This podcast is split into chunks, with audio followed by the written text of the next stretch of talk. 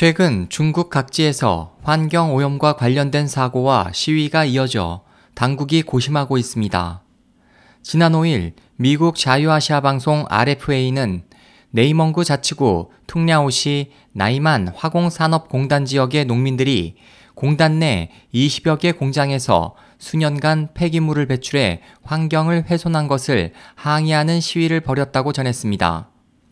보도에 따르면 당시 시위에 참가한 주민이 1천여 명으로 증가하자 공안 당국은 500여 명의 병력과 최루탄과 고무탄 등을 동원해 강제 해산을 유도했습니다.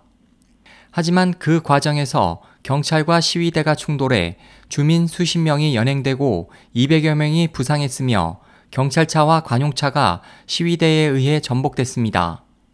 이에 대해 미국의 본부를 둔 남몽골 인권정보센터는 현지 주민의 말을 인용해 병원에 이송된 부상자 100여 명중한 명이 6일 사망했다면서 최근 나이만에서 임산부의 유산이 급증하고 오염물질에 중독돼 죽는 가축이 계속 늘자 화학 공장의 유독 물질 배출에 대한 주민들의 경각심이 높아지고 있다고 전했습니다. 현지 정부는 사태가 확대되자 6일 오염 배출 공장들의 생산을 중단시키고 다른 곳으로 이주시키겠다고 발표했습니다.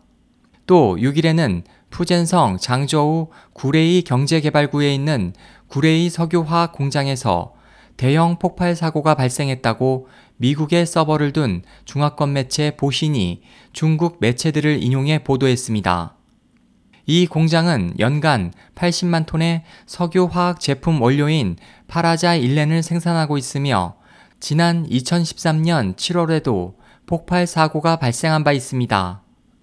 보시는 이번 사고에 대한 정확한 인명 및 재산 피해는 아직 발표되지 않았지만 심각한 환경 오염이 초래될 것은 확실하다고 덧붙였습니다.